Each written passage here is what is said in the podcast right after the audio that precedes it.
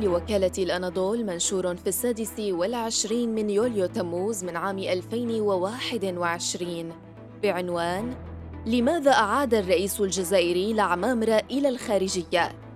لم يثر أي وزير جديد في الحكومة الجزائرية ذلك الجدل والزخم الذي أحدثه عودة رمضان العمامرة إلى منصب وزير الخارجية خاصة أنه يملك 45 عاماً من الخبرة في ميدان الدبلوماسية وتجلى هذا الزخم من خلال حجم التهاني التي تلقاها من نظرائه العرب والأفارقة والأوروبيين ومسؤولي منظمات إقليمية ودولية على غرار الجامعة العربية والاتحاد الإفريقي.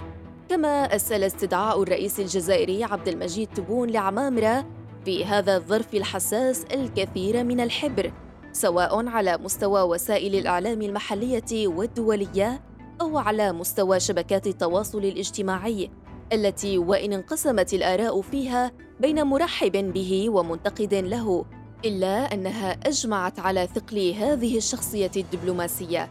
وهذا يدعو للتساؤل حول السر الذي دفع الرئيس تبون إلى الاستنجاد بخبرة العمامرة رغم أن وزير الخارجية السابق صبري بقدوم لم تكن تنقصه الحكمه والدهاء.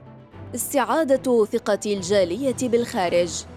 يمثل تغيير اسم وزارة الشؤون الخارجية بإضافة الجالية الوطنية بالخارج إعادة رسم أولويات الدبلوماسية الجزائرية والتفافه نحو مشاكل واهتمامات المهاجرين الذي وجهوا رسالة قوية للحكومة خلال الانتخابات الأخيرة.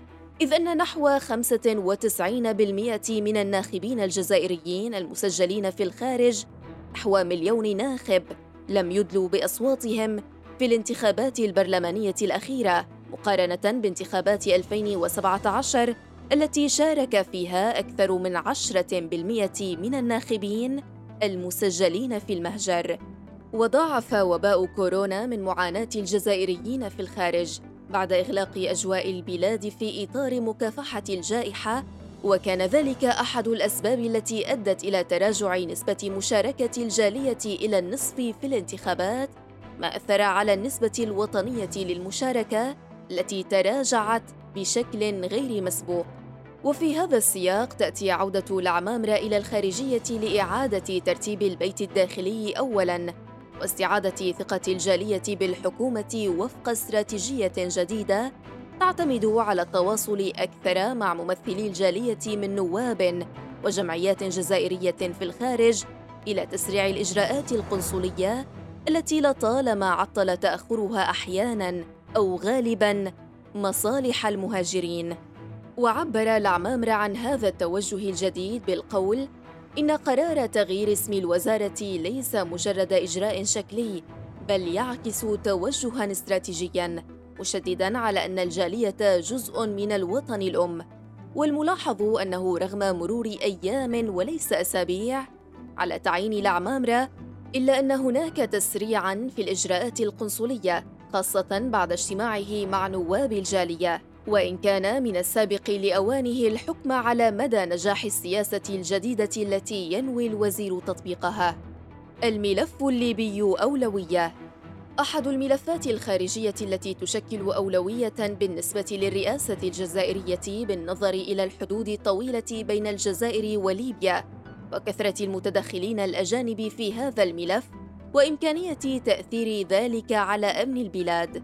ورغم ذلك لم تفعل الدبلوماسية الجزائرية بالشكل الكافي لمساعدة الليبيين للخروج من مرحلة عدم الاستقرار خاصة وأنها تمتلك تجربة عملية في علاج الاحتراب الداخلي الذي عانت منه خلال فترة ما يسمى العشرية السوداء وفي فترات سابقة من تاريخها بعد الاستقلال مشابهة لما يحدث الآن في ليبيا.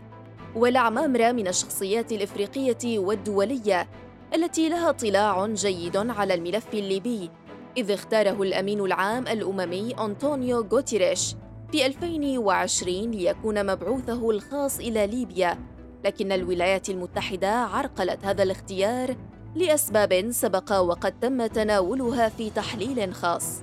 وتتجلى أولوية ليبيا ضمن أجندة الأعمامرة في إجرائه حديثاً وصفه بالمطول مع ممثل الأمين العام للأمم المتحدة في ليبيا يانكوفيتش حول آخر تطورات العملية السياسية لإنهاء الأزمة في هذا البلد الشقيق ويوضح العمامرة في تغريدة له السياسة التي تنوي الجزائر اتباعها في ليبيا من خلال تأكيده لكوبيتش دعم بلاده لجهود الأمم المتحدة واستعدادها التام لمرافقة وإنجاح مشروع المصالحة الوطنية بالتعاون مع الاتحاد الأفريقي إذ سبق لرئيس حكومة الوحدة الوطنية الليبية عبد الحميد الدبيبه ان طلب من الرئيس الجزائري قيادة المصالحة في بلاده خلال زيارته للجزائر نهاية مايو أيار الماضي.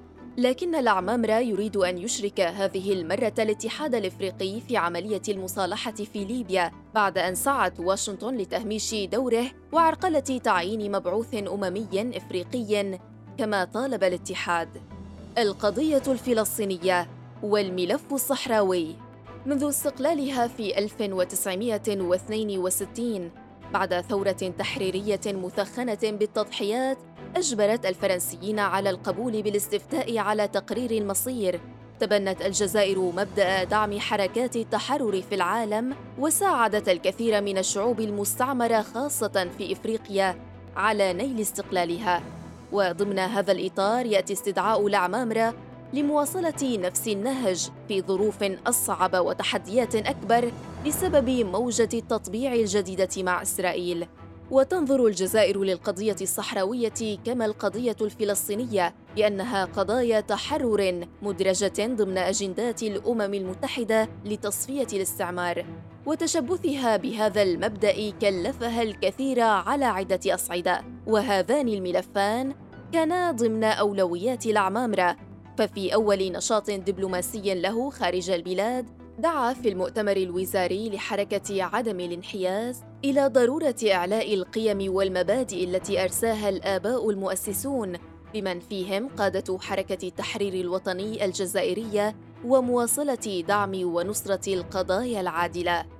استعادة المبادرة بالساحل وإفريقيا تعد منطقة الساحل الحديقة الخلفية للجزائر ولعبت طوال عقود دورا في تهدئة الأوضاع المضطربة في جارتيها الجنوبيتين مالي والنيجر. آخرها نجاحها في توقيع اتفاق الجزائر للسلام بين الحكومة المالية ومتمردي الطوارق بالشمال في 2015 لكن نفوذ الجزائر في المنطقة تراجع قليلاً.